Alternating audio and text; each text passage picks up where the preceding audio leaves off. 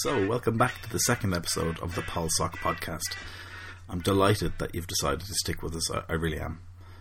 Before we dive into the episode, I have a few quick housekeeping announcements for you, though. The first is to make sure that you go and check out our new website, www.polsocpodcast.com, uh, which is now up and running thanks to the patience and care and attention of my 10 year old daughter, who I have now rechristened Tech Support. Why would you bother going to the website? Well, as time goes on, there will be a growing number of resources available for you there that you can use to supplement your own work in school and your own individual study. Each episode will have a page dedicated to what we're calling the podcast notes.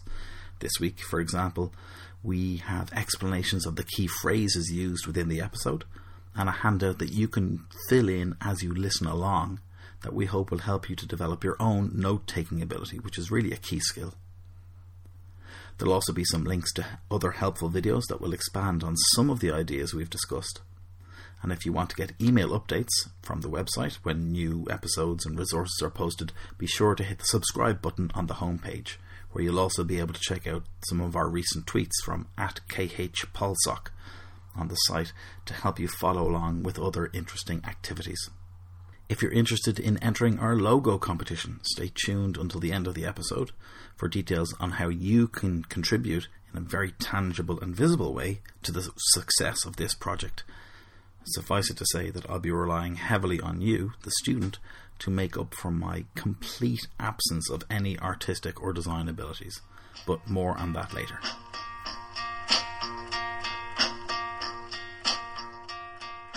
This week I was lucky enough to talk with Professor Robert Armstrong of Trinity College Dublin, who was a world renowned historian of 17th century Britain and Ireland. I was delighted that Professor Armstrong was able to take the time to join us and to offer his insights for your benefit. I started off by asking Professor Armstrong to give us a little bit of historical context to help us understand the times in which Thomas Hobbes lived and the circumstances that led to the publication of Hobbes's most famous work, The Leviathan. Well, Leviathan was published in 1651. At that stage, Thomas Hobbes is already in his 60s, uh, so it's a book that comes out of many decades of thinking about political issues. But the immediate context of publishing Leviathan, there, there are two very important things to bear in mind, and they, they, they help to shape the sorts of ideas that go in there. One is that England has just come through a long period of civil war, and this is probably the most destructive conflict that England has experienced. Uh, possibly until the First World War in terms of the loss of life. So, one thing that you see all the way through Leviathan, and particularly in the middle chapters, is that Hobbes is trying to think how does a society or a state fall apart? What can you do to prevent that kind of thing happening? And a lot of the individual concerns that he raises, you can see them in, parallel back to events that have happened in England, the kind of dangers that he sees in a society. The other big element of, of background, I suppose, is that by 1651 the war is over and Hobbes's side has lost. So the war is between the king and his parliament. Uh, Hobbes supported the king.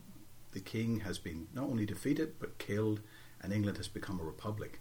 So many of the associates uh, that Hobbes would have are thinking what to do next. How long do you keep supporting a defeated cause or a lost cause? Can you find a way to make peace with a new regime? So another thing that he's thinking about, and, and again you can see coming across in Leviathan, is what is the purpose of any given state? And if the purpose, as Hobbes would say, is to protect the lives and property of its subjects, then where a state comes from, its legitimacy, its origins are much less important than how effective it is. So he falls out with many of his old friends because they see him as saying it's time to make peace with the new republic because it can provide the kind of protection and safety for people that the king no longer can. I mean, maybe one of the things that's that's absolutely central to Hobbes's book is his sense that states exist really to provide for the safety of people.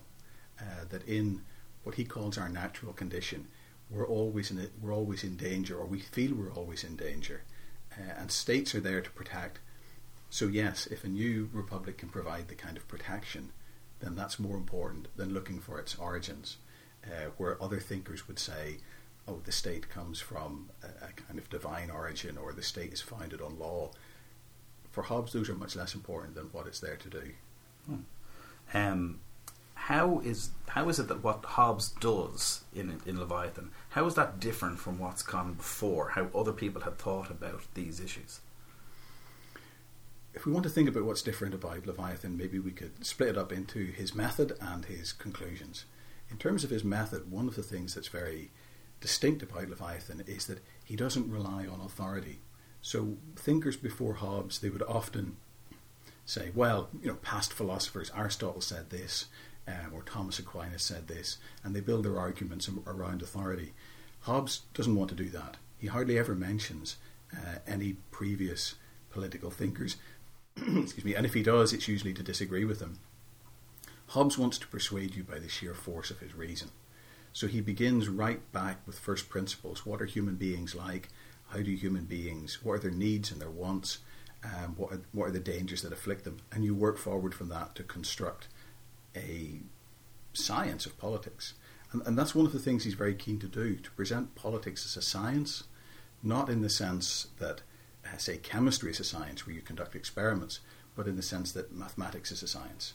So the one example Hobbes always likes to use is he says that politics is really like geometry. You work out your first principles and then everything logically follows. So his method is different. Uh, he's not building his case on what the laws say or on what has happened in history or on what the Bible says. He sometimes uses the Bible, but in very peculiar ways. He wants to persuade you that this is something you can deduce from first principles and argue logically. So his methods are different, um, and his conclusions, I think, are different as well. Uh, his vision of the human condition and the, the, famous quote that is always there that left to our own devices, we live a, a, we would be living a life that is solitary, poor, nasty, brutish, and short. Uh, and what can we do to get out of that, to escape from that condition, and to build an order that, that provides protection for us?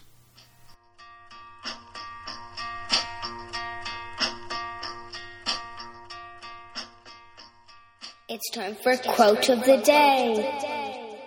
Well, that sound means it must be time for a Quote of the Day. To be honest, I was a little bit nervous that last week's quotes on the theme of patriotism were a little bit obscure, so this week I've decided to try and take the guessing out of the equation. This time around, what I'm going to do is to steal the most liked tweet in history. The quote reads No one is born hating another person because of the colour of his skin, or his background, or his religion. People must learn to hate, and if they can learn to hate, they can be taught to love, for love comes more naturally to the human heart than its opposite. The quote was originally from Nelson Mandela's book Long Walk to Freedom, published in 1994, only four years after his release from prison on Robben Island, where he served 27 years of a life sentence, having been charged with conspiracy to overthrow the apartheid state of South Africa. This powerful quotation was tweeted by former President Barack Obama in the aftermath of the alt right rally in Charlottesville in August of 2017 that led to the murder of Heather Heyer. At the time of this recording, it had amassed almost 4.6 million likes on Twitter, so I'm confident that it will resonate with at least some of you. It's a quote that I think is particularly apt for the part of our course that deals with the ideas of multiculturalism and cosmopolitanism because it argues strongly that there's no underlying reason that people of different races and religions can't coexist peacefully and lovingly. Maybe it's just me, but I can't help wonder what Thomas Hobbes would have made of that quotation, clashing as it seems to do with his view of the state of nature, which you'll remember he saw as being, quote, solitary, poor, nasty, brutish, and short. In another episode, we'll talk about the contrasting view of John Locke and his idea of the tabula rasa, that blank slate, and see if that fits better with Mandela and Obama's position. I just hope I remember to refer back to it when we get to that episode. Anyway, back to Professor Armstrong. Uh, we might move on to I mean, kind of one of the more random questions that my students had asked me. We kind of talked a little bit about the Enlightenment, and Hobbes is somebody who obviously knew a lot of scientists. He knew um, kind of he had met Galileo and Rene Descartes and uh, William Harvey and a few of those guys. So how um, how does he fit in with the, the, guys who come later in terms of the Enlightenment, or or what does that process look like?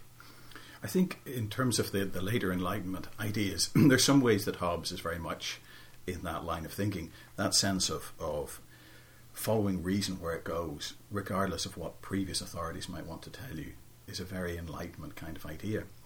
Where he differs very significantly is that most of those thinkers we would normally think of as Enlightenment thinkers have quite a positive attitude, uh, both to human nature and to human society.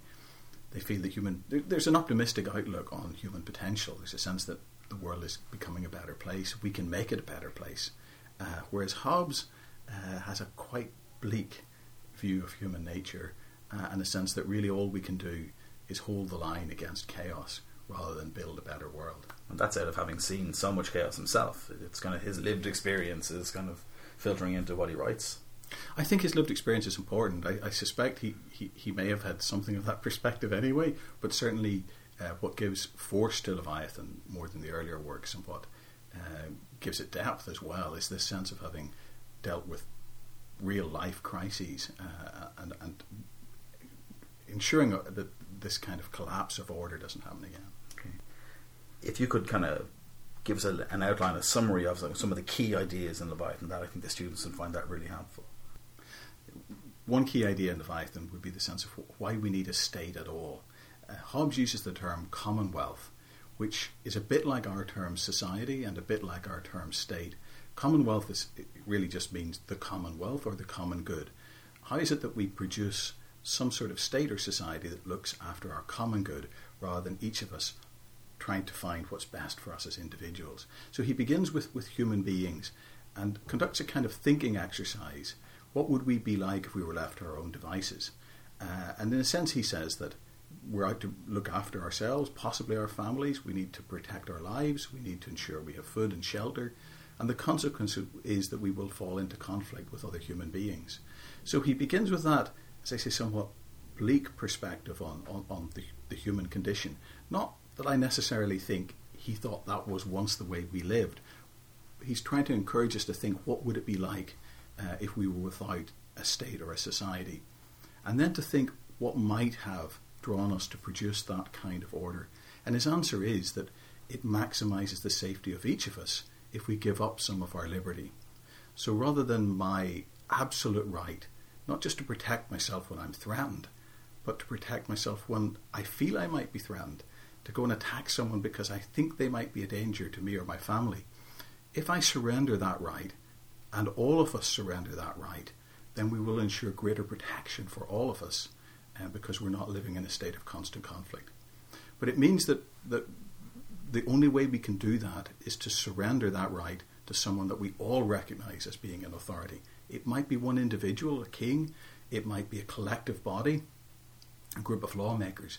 But once we've handed over that, that right, we hand them that right over much more fully than some other thinkers would have suggested. Is this where we move towards the idea of the social contract? Yes, so social contract is, is not unique to Hobbes by any means, but he has quite a distinctive twist on it.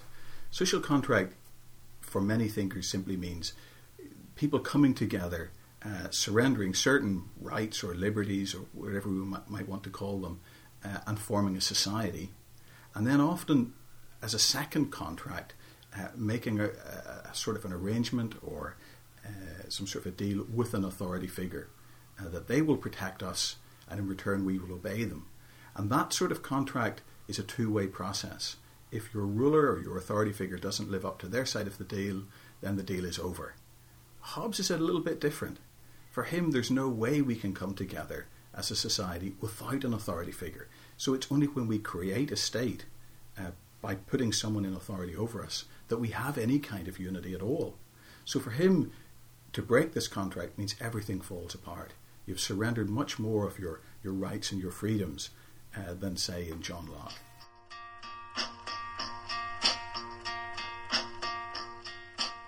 Untangle the terminology. In this week's Untangling the Terminology, we're going to try and separate clearly the difference between divine right absolutism, that we would associate with the period before Hobbes, and philosophical absolutism, that we would associate with Hobbes himself. Now, these two terms are big mouthfuls of terms. So I think probably the best thing to do is to ask Professor Armstrong to untangle them for us. Well, maybe we'll just talk a little bit about each of them. That might be uh, the easy way. Absolutism is a very tricky term, and historians spend a lot of time arguing about what it might mean. In one sense, it's a quite a simple term. It simply means that the person in authority is absolute, they have no superior. And this is really the way we think about states today. So, someone in the 17th century could say the King of England is absolute. That means that no one else, not the King of France, uh, or the Pope or the Holy Roman Empire, none of, Emperor, none of them can tell him what to do. So, in the same way, a sovereign state today uh, is absolute in that no external force can, can order them around. But there's a slightly different meaning of absolute, and this is where it turns into absolutism, which is whether that person has any limits placed on them within their own uh, political order. So, can the laws put limits on what that person or that institution can do? And sometimes that sense of absolutism is associated with divine right. Divine right being that your political authority comes from God. Now, again, if you're living in the 1600s or the 1700s, it's hard to see where else your authority can come from.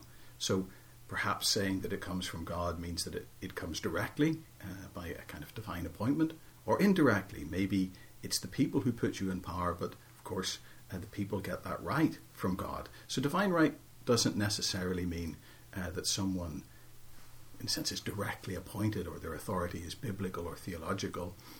Um, but if you put the two things together, divine right and absolutism, it can result in a, a form of rule, usually associated with kings, um, where they have no obligation to anyone other than God. No one can force them to do anything, no one has the right to hold them even to the law, because after all, they're the people who make the law.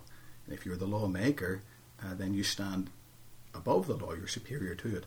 So, divine right absolutism we could think of as a way of viewing um, authority figures, particularly kings or emperors, uh, as, as not really being limited externally by someone else, but also internally, not really limited by their own laws. Now, where Hobbes is a bit different uh, is that, in a sense, he doesn't go quite so far but in other ways he goes further. So for Hobbes, divine right isn't really the issue. Uh, for Hobbes, it's a logical process which demonstrates where political power comes from. Uh, you don't need to look outside and find its source uh, in the Bible or in the teachings of the church. But yet he goes further uh, than most what we might call absolutist thinkers. By taking out the sphere of religion, he's not really leaving any sphere of life where royal authority or the authority of the state doesn't extend. So most previous thinkers would say absolutism means you can't resist uh, the ruler, you can't rebel against them, you can't refuse his orders, but you can refuse his orders if they're unjust. You have no right to defy him, but if he orders you to do something that's wrong, you simply say no. And why do you say no? Because your conscience or because uh, your religious beliefs or your moral views tell you that things that the state might order are wrong. In some ways, the implication of what Hobbes says is that the state doesn't just tell you what's lawful and unlawful, the state tells you what's right and wrong. The only way we know what's right and wrong is to judge it by the law. So my views inside my own mind may go in various different directions, but publicly, the state can determine uh, much more fully what I can do. So Hobbes, in a sense, has hollowed out that sphere um, where we allow other considerations, particularly our own consciences, to determine how we should act politically. So his absolutism really extends to the realm of ideas and not just uh, to how we live our lives.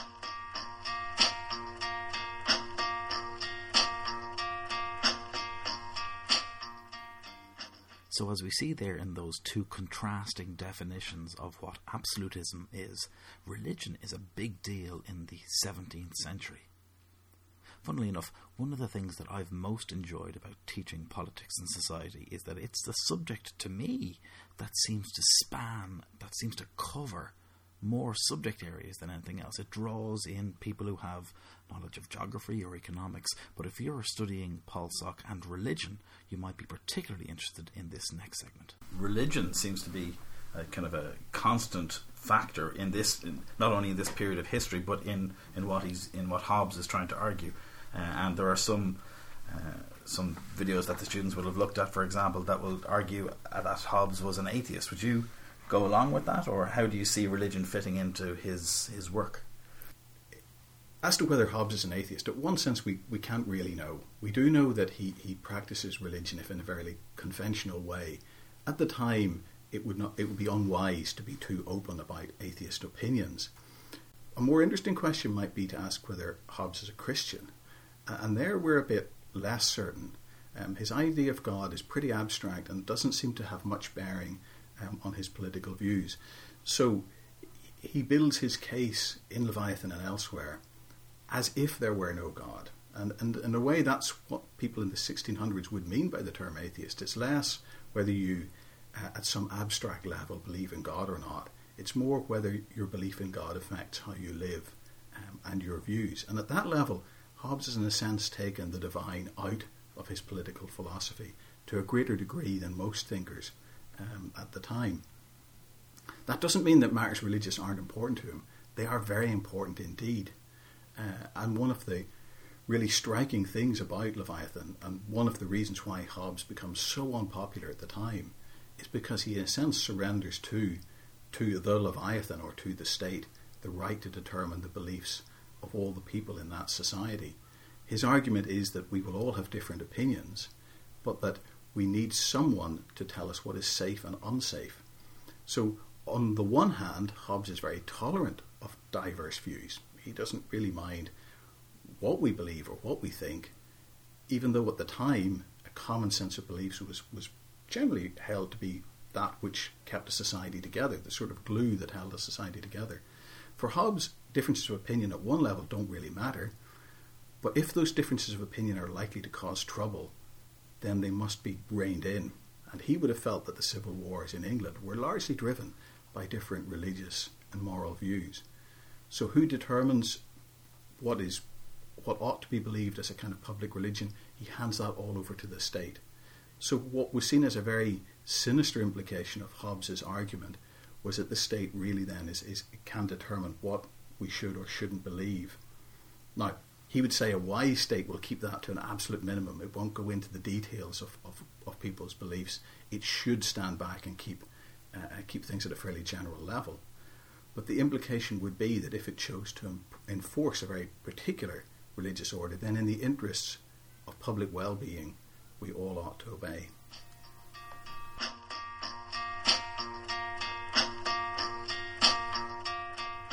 Not too long ago, in a podcast pretty close to home,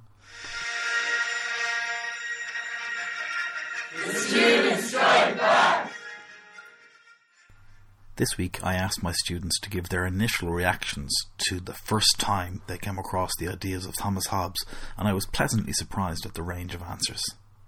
I thought he was rather pessimistic in saying that there was only the state of nature or the authoritarian state, and that there could be a middle ground. I do agree that Thomas Hobbes is an extremist, but I think that it's fair enough given the destruction he'd seen in his lifetime with the Civil War. The State of Nature reminds me of Louis Theroux's documentary on the Miami mega jail and how um, prisoners in that jail acted when they were left alone without supervision of guards and they retreated to a state of nature and were um, beating each other up and had no care for each other's like property or anything. Well, Thomas Hobbes' state of nature might have reminded Millie of a Miami mega jail, but sometimes I wonder if it isn't too far away from the second year locker room on the Friday before the Christmas holidays. Anyway, now to our competition. If you've been waiting with bated breath for the details of the competition, wait no further. What we're looking for is a logo for the podcast.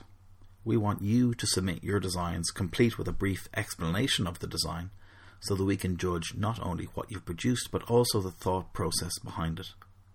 Why both elements, I hear you ask? Well, at this stage, we feel that developing a coherent and considered design process is actually more important than simply the quality of the final product. And louder still, I hear you ask, what's the prize? Well, obviously, your design will be enshrined on iTunes for all to see and on our website, www.polsocpodcast.com, while you bask in the reflected glory. But you'll also be sent a small gift token for your trouble. The closing date for entries will be the end of this term, which by my reckoning is Friday, the 22nd of December. Entries should be submitted by email to polsocpodcast at gmail.com. In the next episode, I'm looking forward to demystifying the seemingly murky world of how our national parliament in Leinster House operates. We'll be looking at the structure of the Oireachtas, as well as considering how it is that an idea can go from being something that's just bouncing inside the head of a TD to actually becoming a law. I'll be joined by Anne Marie McNally, the political director of the Social Democrats, who will guide us through this process. I hope you'll join me for that conversation and some other anecdotes next time round. And I'll sign off this week as I did last week by reminding you that even though it can be hard to remember, you don't exist apart from society, but rather that you're a part of society. Talk to you again soon.